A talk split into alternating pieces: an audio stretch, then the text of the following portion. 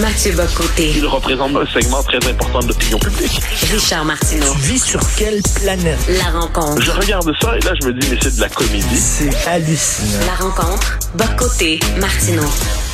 Alors, euh, Mathieu, je sais que tu veux me parler des présidentielles françaises. Euh, ça va être très intéressant, mais juste, juste avant, euh, je, veux revenir. On en discute beaucoup là sur la critique du confinement et à quel point toi tu tiens à une troisième voie, c'est-à-dire que d'un côté il y a des gens qui sont pro-confinement, qui appuient le gouvernement, etc. De l'autre, liberté, liberté.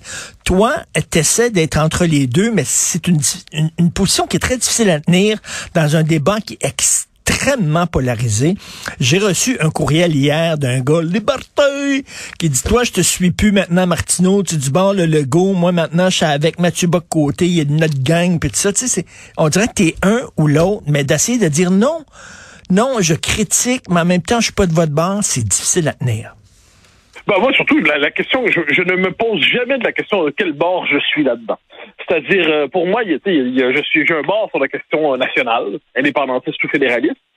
Sur cette question-là, c'est pas une question pour moi de, de préférence idéologique. Je, tiens pour acquis qu'on veut une société sous le signe de la plus grande liberté et des plus grandes libertés. Je constate, comme tout le monde, qu'on est dans une pandémie qui, selon l'état du système de santé d'un pays à l'autre, euh, nous oblige à plus ou moins de restrictions. Je constate qu'à mon avis, la société québécoise se, euh, fait trop facilement le choix des restrictions et n'est pas assez soucieuse, de mon point de vue, des libertés.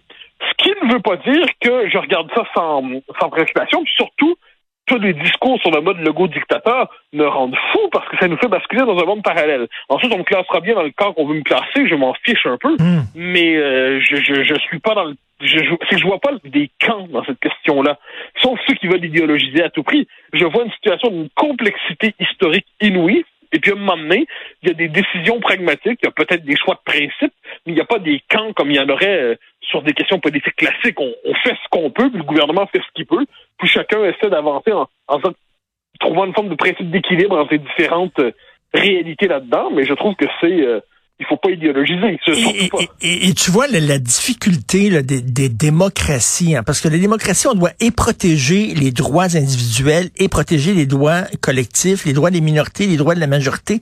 Mais quand ces droits-là entrent en collision frontale, c'est extrêmement complexe. Ah mais bien sûr. Non mais regarde, on, le voit en ce moment. moi, je refuse. Il y a le réflexe qui existe, bien qu'il soit pas nommé comme tel, c'est le réflexe darwiniste. Hein, C'est-à-dire, bon, ben, m'emmener ceux qui se retrouvent à l'hôpital, c'est des plus faibles, ils ont des comorbidités, ils sont vieux. autrement dit, ce qu'on nous dit, c'est que les plus faibles y passent. Je trouve que c'est d'une violence comme propos.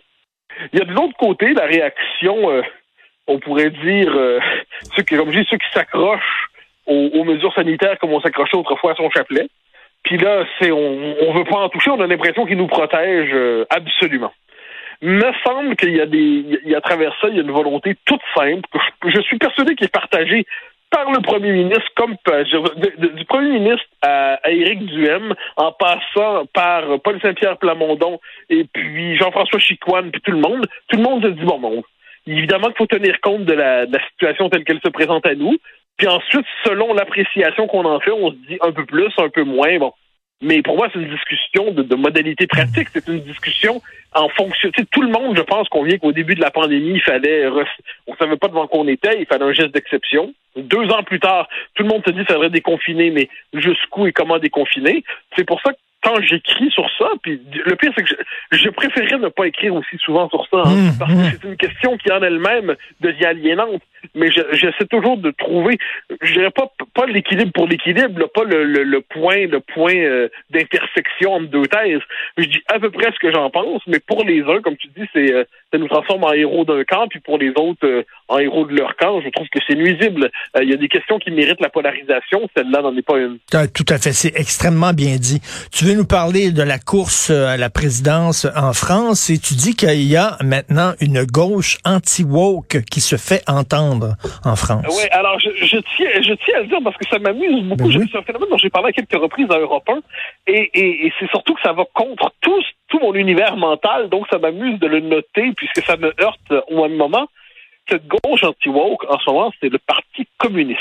Alors, hein? moi, le Parti communiste, dans les, chaînes de l'histoire, c'est pas mes préférés. Euh, je trouve que c'est un parti qui, à l'échelle de l'histoire, a fait tant de mal et tout ça. Mais là, là, si on décide de penser le Parti communiste français de Fabien Roussel en 2022, aujourd'hui, donc si on oublie tout le reste, sur la question de l'islamisme, sur la question des, euh, des véganes, sur la défense du mode de vie français, des traditions françaises, mais ensuite avec un souci égalitaire fort, une critique du capitalisme et tout ça, sur la critique de tous les machines d'écriture inclusive, sur la défense du droit des automobilistes à fonctionner sans se faire toujours persécuter par des écolos qui voudraient qu'on fasse 300 km en vélo ou à cheval chaque jour. Il y a chez lui, qui sans jamais, comme je dis, verser dans, c'est pas un homme, euh, entre guillemets, de droite au sens où euh, dans la mesure où ça veut dire quelque chose, il demeure attaché à une critique du capitalisme euh, très rigoureuse. C'est un universaliste euh, très, très ferme en matière de, de conception de l'identité mmh. nationale.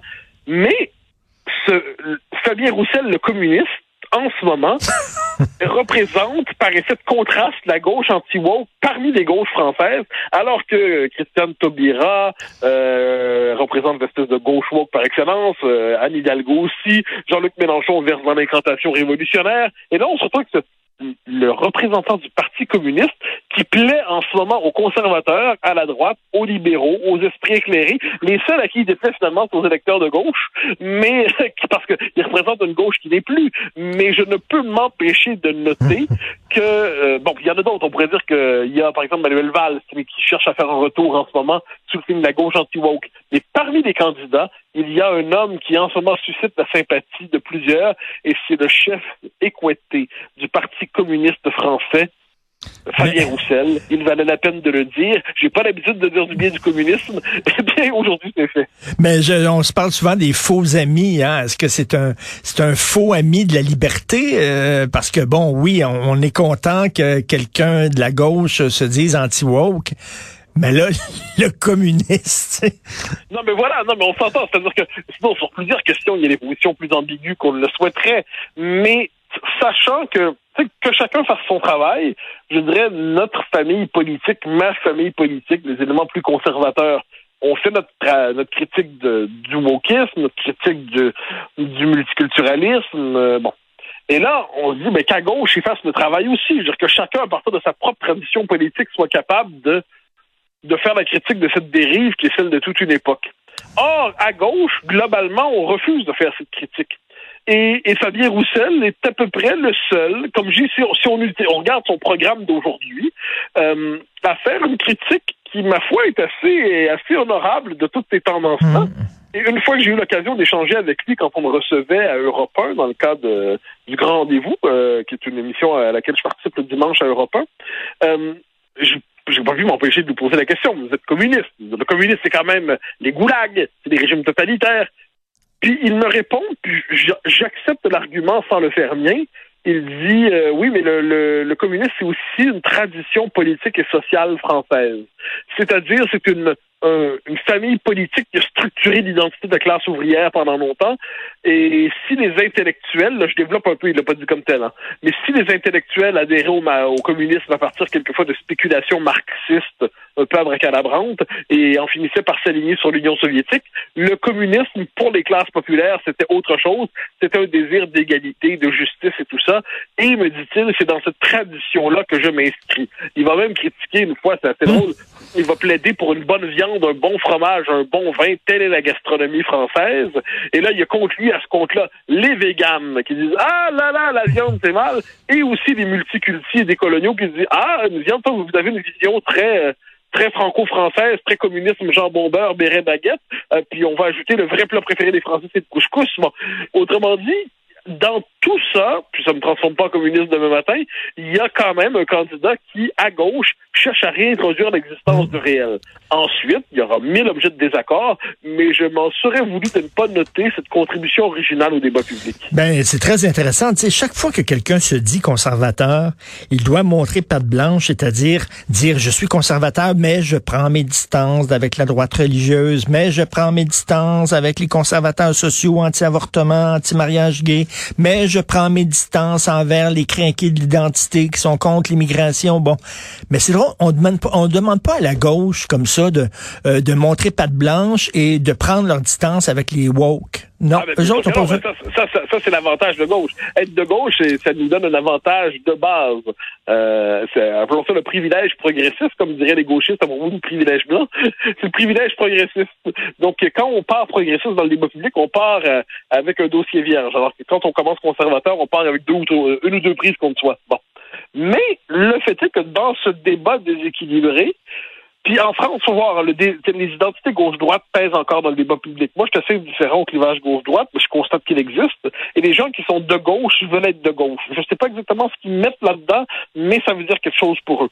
Ben là, dans leur famille politique, dont ils se désespéraient de la situation, ils en viennent à se dire, ben, on a peut-être avec ce, candidat Roussel, on s'enthousiasmera pas pour lui, on se souvient c'est quoi le communisme quand même, mais on une d'enthousiasme pour, ou à tout moins de sympathie pour celui qui vient euh, briser justement tout, euh, tout le wokisme aujourd'hui. Autre exemple, euh, la question du nucléaire en France, c'est très important. Parce que bon, ils ont pas l'hydroélectricité joue pas le même rôle que chez nous. Ça, ça, ça, ça va de soi. Chaque pays a sa géographie et ses lacs et ses rivières et ses fleuves.